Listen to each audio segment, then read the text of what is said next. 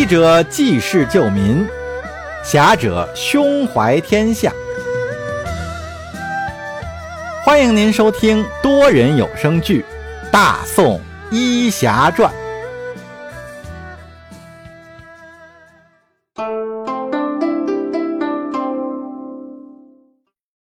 第三十二章：灵行。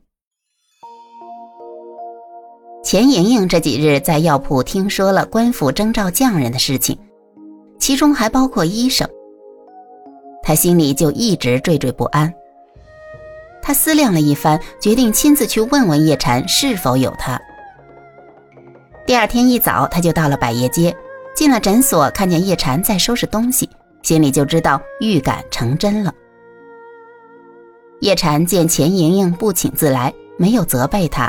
挪过椅子，让他坐下，故作轻松地说：“刚才我还在想怎样告诉你，你倒是过来了，这样我就省事儿了。我要去边关服役了，回不回来也说不准。你我也算是相识一场，就在这儿道个别吧，望你珍重。你知道我的心事，我等你，实在不行我就去找你。哎，这万万不可。”那岂不是害了你啊？你如不想害我，那就早点回来。我不值得你如此对待，可能是我们的缘分不够，你就忘了我吧。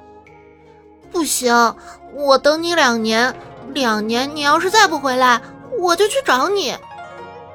叶禅叹口气说：“哎，莹莹，你不要胡闹了。”钱莹莹不理他，问：“哎，你何时出发啊？”十月初二，钱莹莹问他还有什么需要帮忙收拾的，叶禅说没有，都收拾的差不多了，让他赶快回家，免得钱老板担心。钱莹莹嘴一撇说：“说起这事儿，我还得谢谢你呢。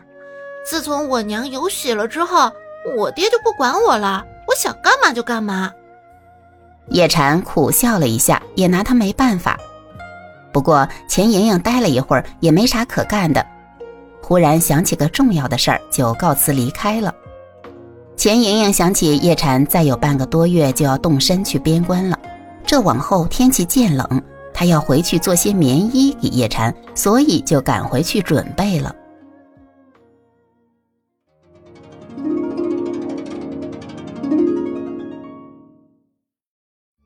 墨渊因为这几天没出府，所以知道的晚一些。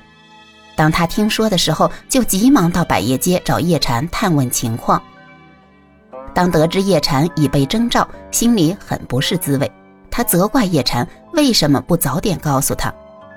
他可以写信给父亲，让父亲出面向青州官员打个招呼，免了这徭役之苦。叶禅说：“你的父亲和哥哥都在边关效力。”如果我遇事退缩了，还得靠你出面，那他们肯定会看不起我的。再说，我为家中长子，如果我不去，我的父亲和弟弟就得去，那我于心何忍啊？墨渊觉得叶禅说的有道理，但事已至此，他也无法改变。他和叶禅说了一会儿话，也告辞回去了。他想回去写封信，将这件事儿告诉父亲，看看父亲有什么安排。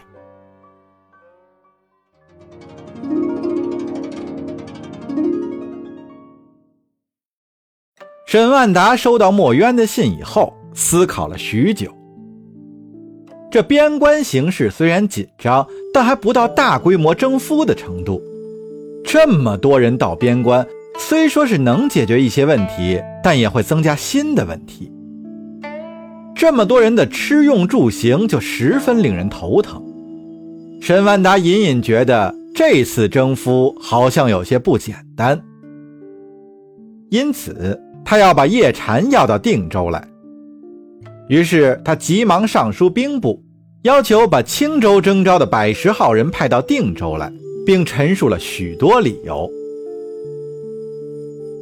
那些匠人征来以后怎么分配，是由兵部负责，赵信插手的力度也就小了许多。兵部也觉得沈万达是青州人士，在青州人眼里还是有些威望的。而且青州到定州也方便，可以减少服役途中的消耗，因此同意了沈万达的要求。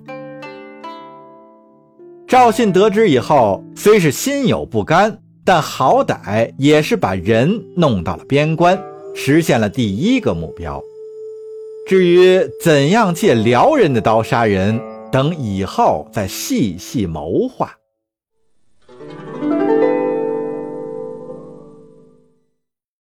眼看着离刑期越来越近，叶禅想要和墨渊正式告个别。毕竟两人以未婚夫妻的身份来往了好几个月，他已经嘱咐母亲，在接到墨渊退婚的要求之后，把当初收到的沈家人给的东西退回去。他怕没有时间和机会来处理此事。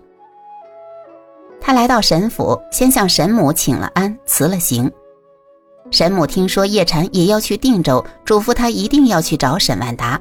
有沈万达在，他心里还是放心的。出了沈母的屋，叶禅来到墨渊的住处，见墨渊和明禅正在赶制衣物。墨渊见他进来，放下手中的针线，让他坐下。叶禅说：“你这是忙着干什么呢？”天冷了，给你做点御寒的衣物。不必麻烦了，家里都已经准备好了，太多了反而也拿不了啊。你还拿我当外人吗？叶禅苦笑了一下，说：“墨渊小姐，不要说笑了。我今天一来是向你辞行的，二来是为你我假定亲这事儿做个了结。可你我约定的时间还没到呢。”还得一年多吧。是啊，你我约定的时间依然有效，但我这一走，恐怕到时候就不能及时回来处理这事儿了，耽误了正事儿就不好了。所以今天过来，想请你先写好退婚的文书，我签字画押，在你想退婚的时候，随时可以拿出来。墨渊听完，想了一下，说道：“时间还长得很呢。”等下次你回家探亲的时候再说吧。叶禅坚持道：“这一去何时才有机会回来呀？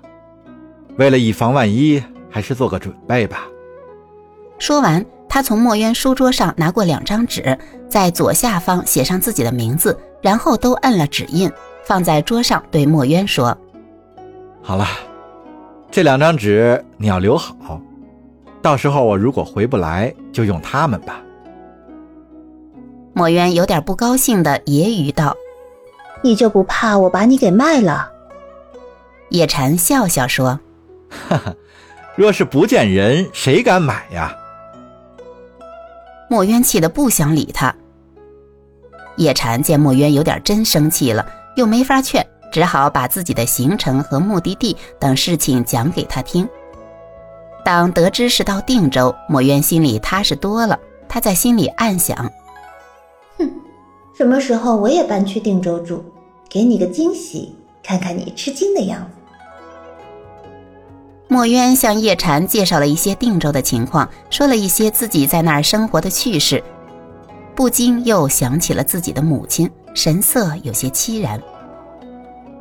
叶禅见此，只好转移了话题。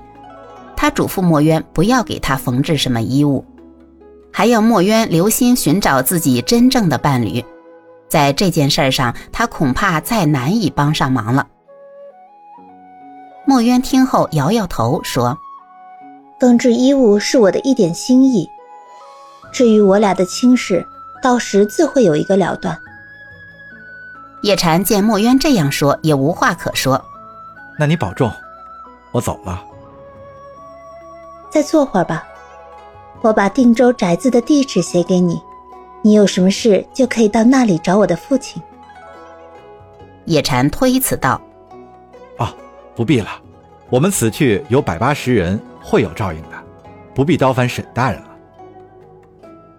即使没事，你也要去拜访一下，毕竟他是你名义上的岳父。”叶禅无语，墨渊说的没错。到了定州，一定要拜访一下沈万达，这是礼节。